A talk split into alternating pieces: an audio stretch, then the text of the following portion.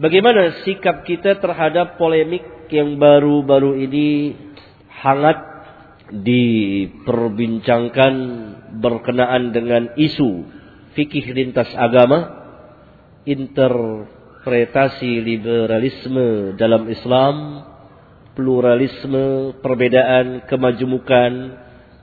Mohon dikomentari. Jazakumullah khairan tentang fikih lintas agama, insya Allah barangkali saudara yang bertanya bisa melihatnya bantahan saya secara khusus di Al-Masail jilid keempat. Kemudian barangkali saya punya kemampuan karena sedang membantahnya secara khusus di kitab tersendiri nanti. Kitab ini penuh dengan talbis. Tahu talbis mencampur adukan antara yang hak dengan yang batin. Merubah ayat-ayat Al-Quran. Merubah hadis Rasulullah sallallahu alaihi wasallam. Memotong-motong hadis. Menghilangkan lafaz kufur, syirik, nifak dalam Al-Quran. Sangat menghina generasi salaf Ini kekhawatiran madrasah orientalis. Saya ada nulis kitab tersendiri barang tadi. Saya belum selesai dengan judul Madrasah Orientalis atau Yahudi Gaya Baru. Sangat gerah. Tidak bisa tenang. Gelisah, tidak bisa tidur. Akan ketika mereka melihat bangkitnya kaum muslimin menuju kepada manhaj yang hak. Karena itu di awal-awal kitab ini pagi-pagi sekali ba'da subuh mereka sudah menulis pencelaan, penghinaan terhadap masa keemasan ini. Terus memotong seenaknya sabda Nabi yang mulia sallallahu alaihi wasallam dan lain-lain. Kalau tidak salah ada 20 saya lupa di kitab saya sendiri bantah uh, khusus tentang uh, kesesatan kitab fikih lintas agama secara ringkas di Al-Masail dan secara tuntas barangkali kalau dapat saya selesaikan di kitab tersendiri bersama kitab yang lain membongkar Yahudi-Yahudi gaya baru dan seterusnya. Saya beri contoh salah satu yang ada di kitab fikih lintas agama. Dakwah mereka adalah wihdatul adyan. Kesatuan agama. Semua agama satu. Benar adanya. Selama mereka menegakkan ajaran mereka masing-masing. Islam dengan menegakkan keislamannya, Kristen dengan kekristenannya, Yahudi dengan keyahudiannya, agama Yahudi, Buddha pun demikian, Hindu pun demikian, Konghucu pun demikian, agama kepercayaan lokal pun demikian.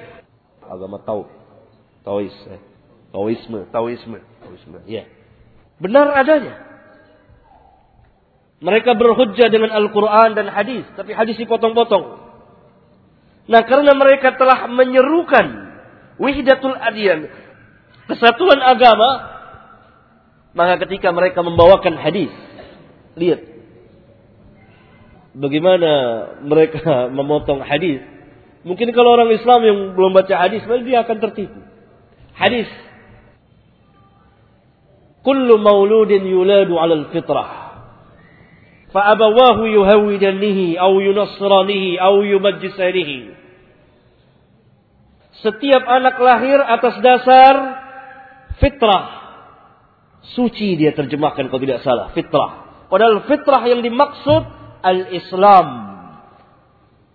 Menurut tafsir yang sahih sesuai dengan firman Allah, Fa'akim wajhaka lid-din hanifa fitratallahi allati fatara nas 'alaiha la tabdila li khalqillah."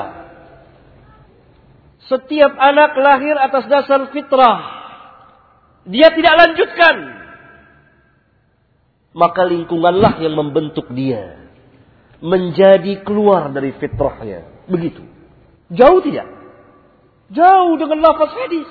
Hadis mengatakan, fa'abawahu yuhawidanihi au yunassiranihi au yumajjisanihi. Yang terjemahan pasnya setiap anak lahir atas dasar fitrah, kurung al-Islam. Maka yakni setelah itu karena huruf fa ta'kid yang mengiringi kejadian yang sebelumnya orang tua anaknya lah yang akan menjadikan merubah dia imma menjadi Yahudi atau Nasara atau Majusi. Bagian akhir ini dipotong yang akan merusak makna. Karena apa? Kalau dia lanjutkan akan membatalkan apa yang dia tulis sebelumnya. Bahwa semua agama sama. Yahudi, Nasara, dan Majusi. Padahal Nabi di hadis yang mulia ini membatalkan Yahudi, Nasara, dan Majusi. Agar anak tetap dalam fitrahnya. Yaitu dalam Islamnya. Sesuai dengan apa yang Allah ciptakan manusia berdasarkan fitrah. Fa'akim wajhaka lid-dini hanifa fitrat Allah. Hadapkan dirimu kepada agama yang hanif.